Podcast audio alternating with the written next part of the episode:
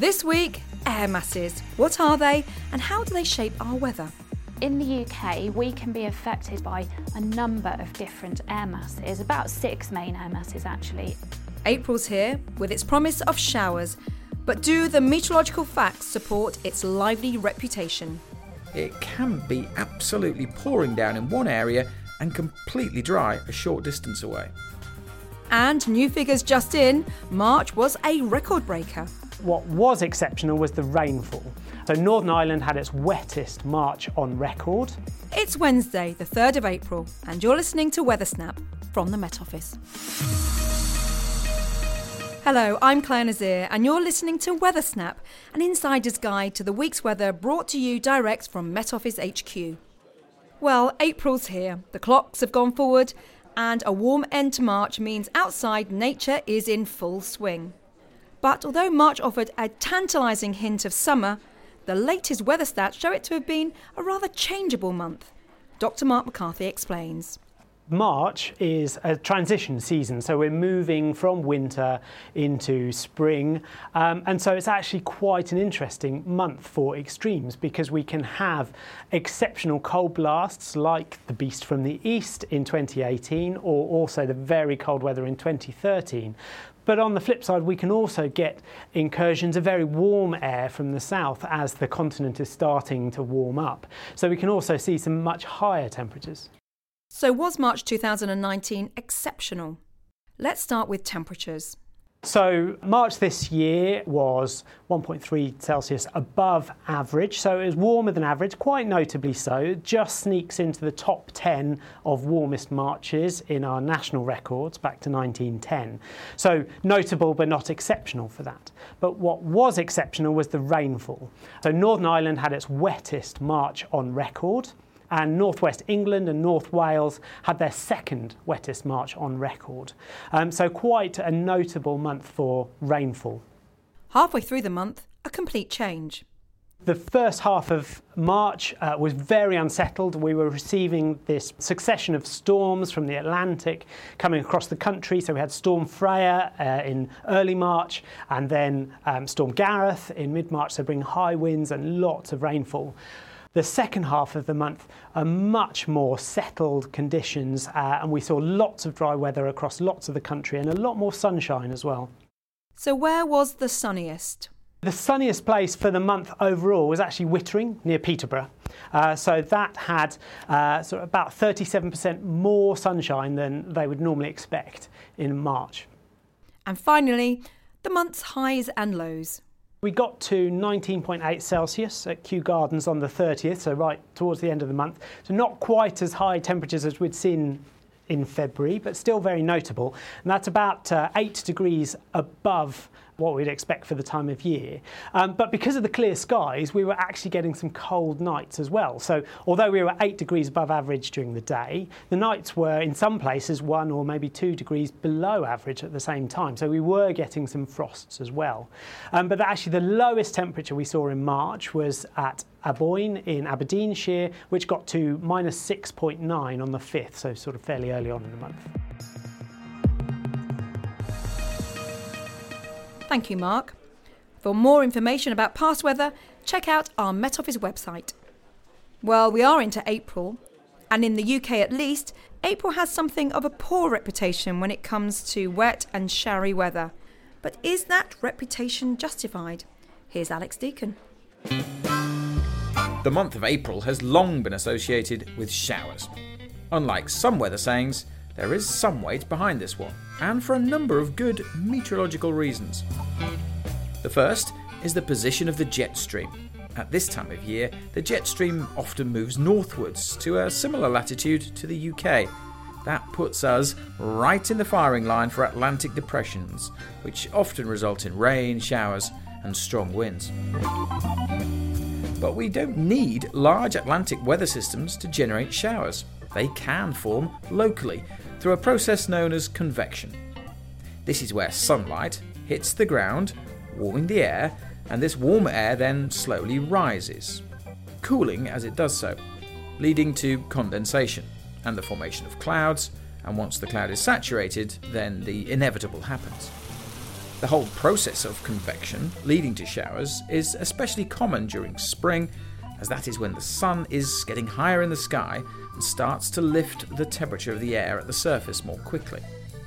The higher elevation of the sun can also give rise to warm periods, but April is still a transitional period, and all it takes is a subtle change in wind direction to turn warm weather into showers, often wintry in nature. Showers are sporadic bursts of rain from individual clouds, so that means it can be absolutely pouring down in one area and completely dry a short distance away. The Jekyll and Hyde nature of April can lead to surprising changes in weather. In 2015, it was dry with very few showers, and it ended up being the sunniest April on record. However, right at the end of the month, fresh piles of snow lay across the Scottish Highlands. Of course, showers themselves come in many different flavours rain, hail, sleet, and as we've seen this week, heavy snow.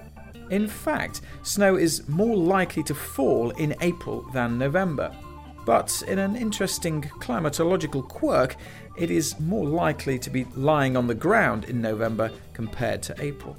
Be it from the showers generating rainbows or the flowers bursting into life from an early warm spell, April always turns out to be a colourful month.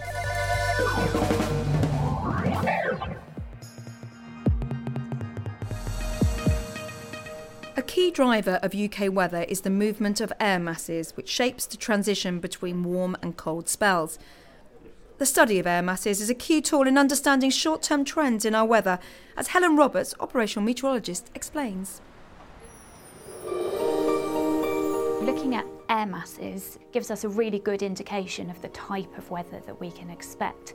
It's a body of air that's been sitting over the same sort of location for a long time and picked up the characteristics of that location. So, for example, if you have an air mass that's been sitting over the Saharan desert, it's going to be hot and it's going to be dry.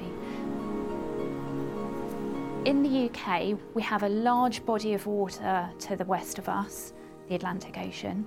We have a big continent to the east of us, the Eurasian continent.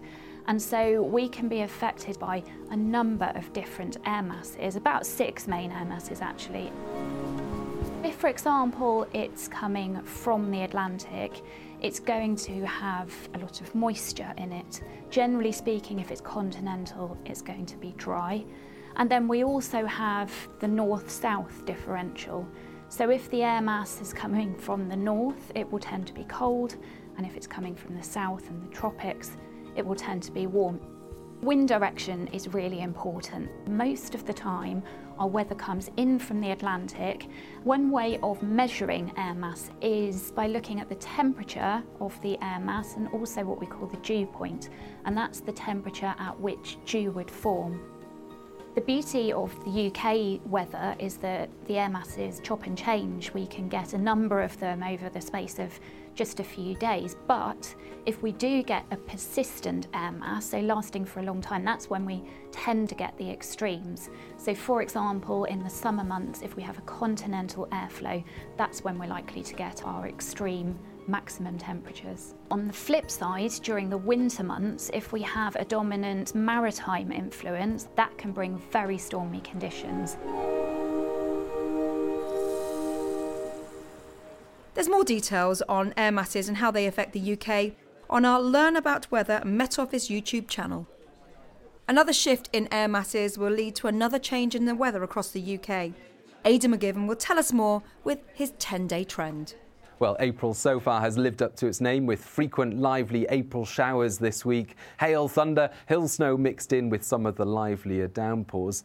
Now, over the next few days, the weather will slowly but surely settle down. We're expecting high pressure to build to the north of the UK, and that will tend to ease those showers. However, with an area of high pressure to the north of the UK, we are expecting the winds to come in from the east. And that's known as a polar continental air mass, the winds coming in from a chilly continent.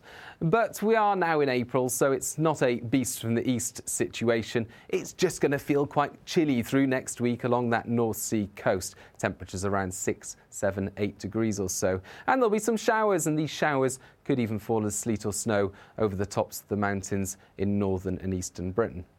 Further west, that's where the best weather will be. Brighter skies and some sunshine, a lot of dry weather as well. Always the chance that for southwest England we'll have some showers or longer spells of rain moving up because low pressure will be close to the Bay of Biscay. But for many next week, the weather will be a little quieter than we've seen this week. That was Aidan McGivern. And now here's Sarah Kent with last week's highs and lows. The highest daily temperature was on Saturday with a temperature of 19.8 Celsius at Kew Gardens in London. And this was actually the highest recorded temperature in March in the UK this year.